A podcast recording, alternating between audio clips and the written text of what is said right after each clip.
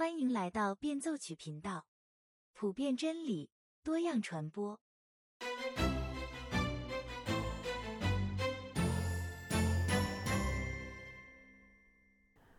大家好，一九六三年十一月二十二日这一天非同寻常，在这一天里，有三位改变了世界的人物同时离开了人世，他们是肯尼迪总统。还有写过《美丽新世界》的作家赫胥黎，再有就是 C.S. 路易斯。作为当时最顶尖的作家、文学家，还有基督教护教家，C.S. 路易斯的去世本该像他的作品一样引起世界级的关注。只不过呢，这种关注都集中到了肯尼迪总统遇刺这件事上。不过，在五十多年后，路易斯的影响。越来越大，路易斯的粉丝还有研究路易斯的学者也越来越多的涌现出来。几年前，圣公会教会在路易斯的忌日上为他做了这样一份祷告。明天是路易斯去世五十九周年，我在这里把这份祷告和大家分享一下。有炙热的真理和超凡的美感的神啊，我们感谢你。感谢你赐给我们 C.S. 路易斯，他那神圣的想象力点燃了老老少少的信仰之火，他给我们带来了来自你的喜乐，吸引我们进入一个崭新的、丰盛的在耶稣里的生命。今天我们继续来分享《返璞归真》的第三章第二部分，这部分的标题名叫“基本德性”。在上一章里，路易斯讲到。我们可以从三个方面来看道德。如果把人比作一台机器的话，那么道德就是它的操作指南。这个指南可以帮助我们与其他的人保持良好的关系，同时也让我们的内心变得洁净。最后，其实也是最重要的，基督教的道德观帮助我们确定一个永恒的目的地。以上就是道德的作用。那么，在这一章开头部分，路易斯写道。当年在广播讲话的时候，他没有办法深入的来展开有哪几种美德，所以借着出书的机会，他可以再详细的阐述一下。古代的哲人把美德分成七种，其中四种是最基本的，也就是很关键的美德。另外三种信、望、爱是神学的德行，这种只为基督徒知道。那么讲到这四种基本的德性，它们是什么呢？它们是谨慎、节制、公正和坚毅。谨慎是指在实践中应用常识，仔细地思考自己的计划以及它可能带来的后果。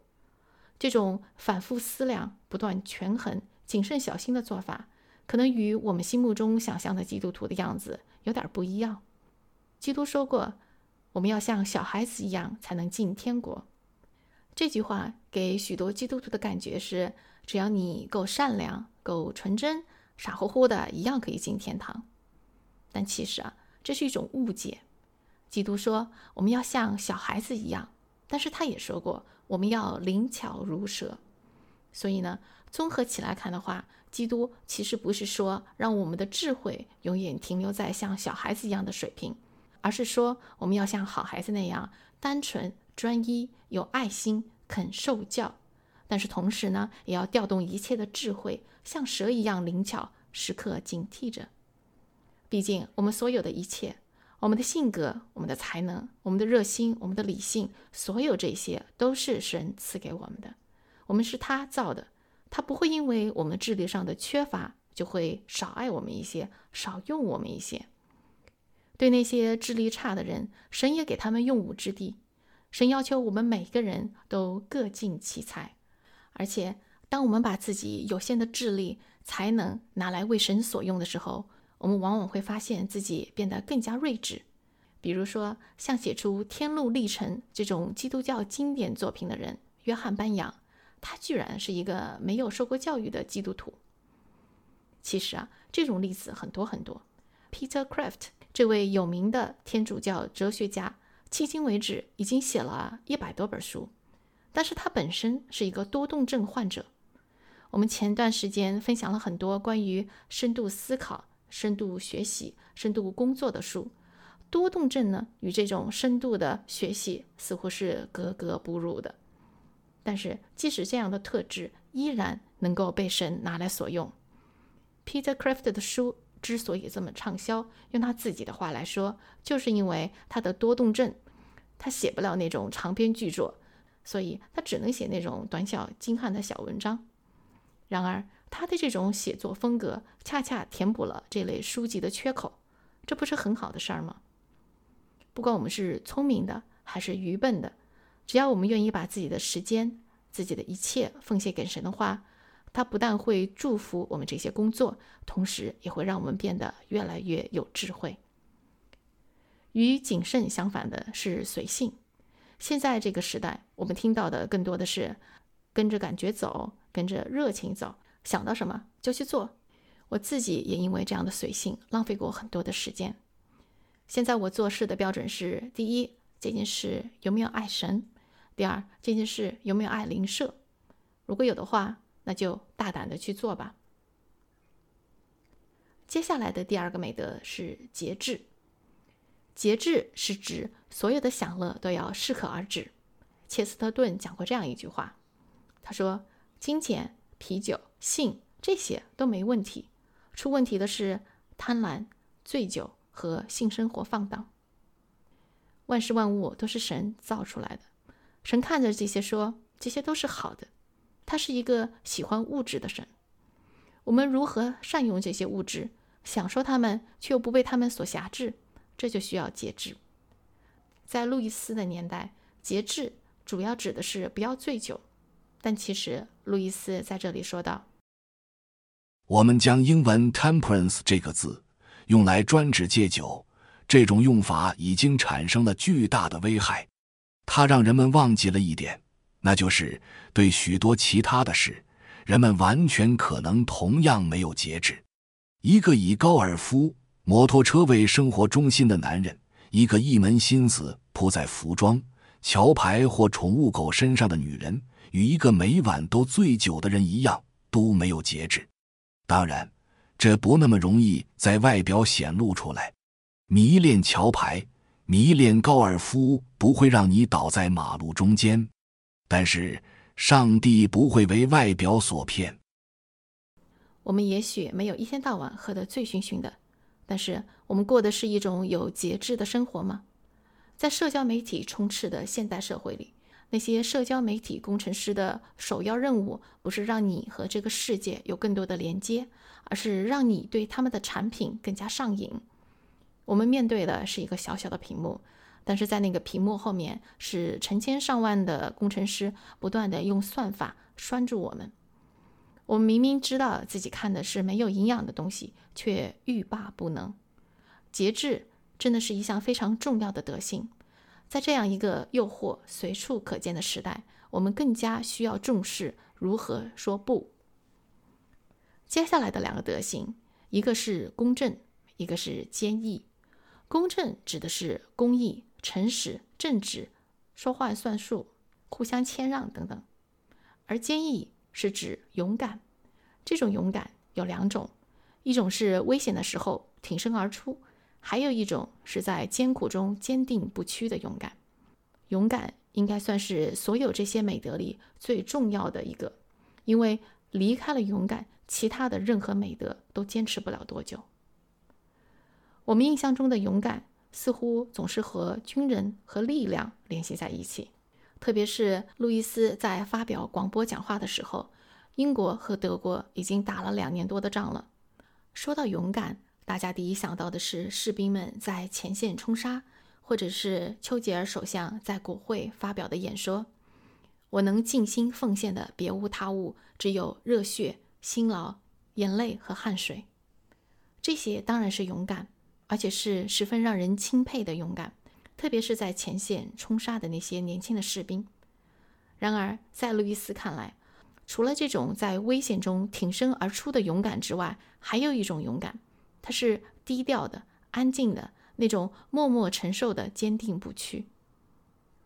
路易斯在牛津大学教授英语文学，当时的牛津有两个惯例：第一个是牛津的学者只写学术方面的、自己领域方面的文章或者书籍，写一本通俗读物，让普通大众都能看得懂，这在牛津人看来几乎是可耻的。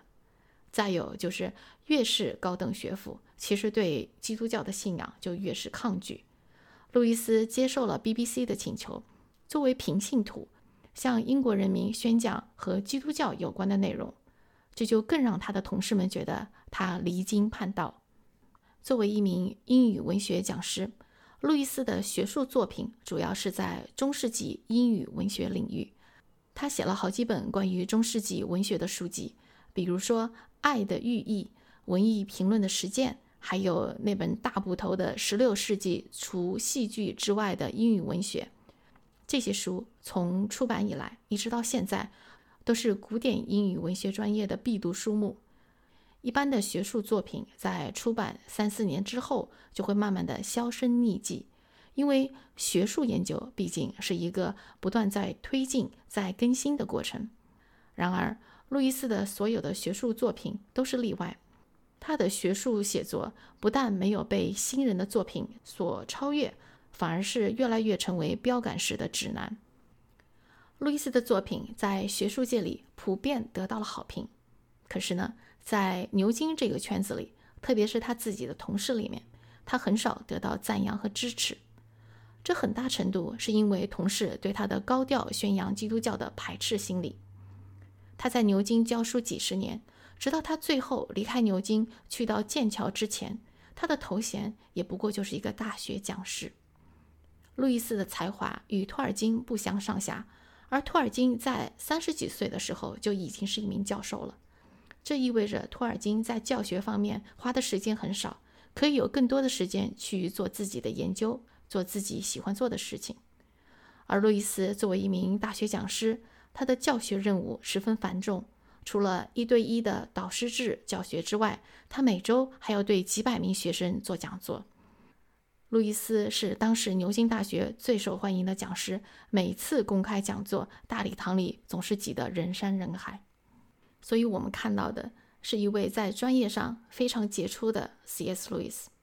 在牛津教书的几十年里，其中有两次英语文学系有教授的职位空缺出来。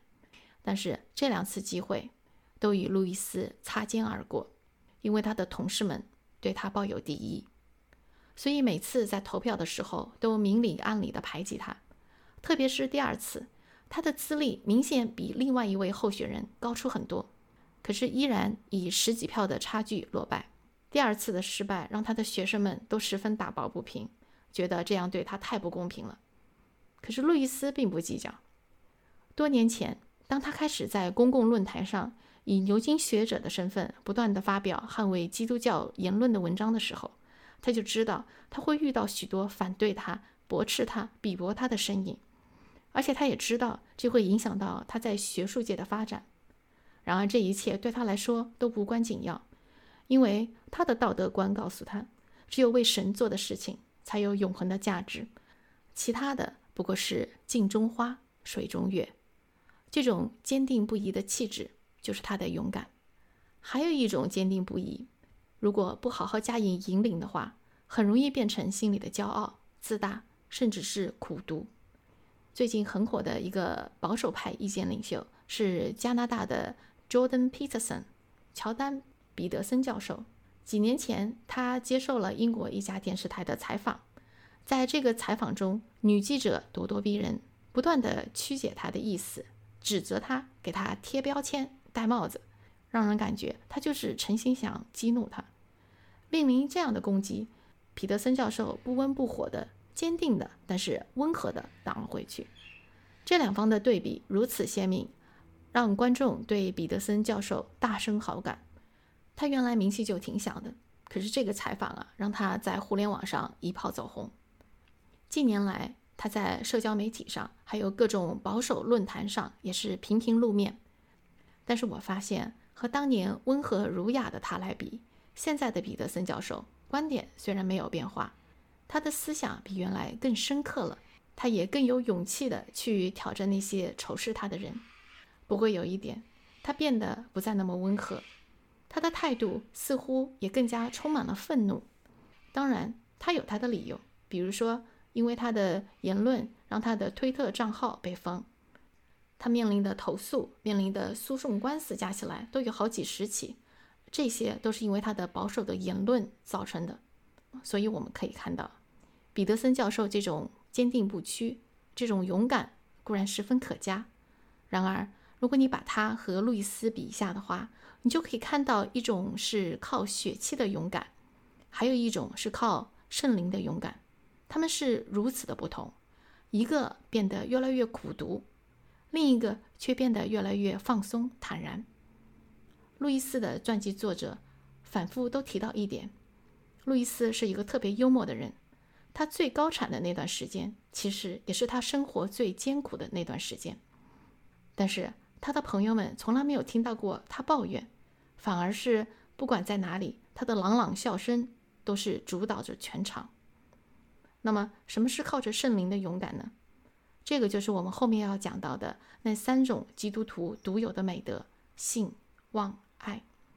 因为有着这样的美德，才会不断的清洁自己的内心，不让自己被愤怒、怨恨所主导，不会变得苦毒尖酸。路易斯在这里还讲了这么一段话：我们可能会认为，只要所做的事情正确。做事的手段、理由都无关紧要，愿不愿意去做，是高高兴兴还是闷闷不乐的做，是出于舆论的威慑还是为了事情本身去做都不重要。但是事实是，出于不当的原因做出的正当行为，无助于美德这种内在品质的建立，这种品质才是真正重要的。他的意思是说。如果不择手段达到目的的话，就算这个目的是高尚的、是崇高的，这种方法也不可取。因为神看重的不是结果，他看重的是我们的内心。因为结果已经写好了，我们要做的是凭着信心信靠他，按照他制定的规则来完成他的计划。好了，今天的分享就到这里了。如果你有什么建议和意见，欢迎您在下方留言，我们下一期再见。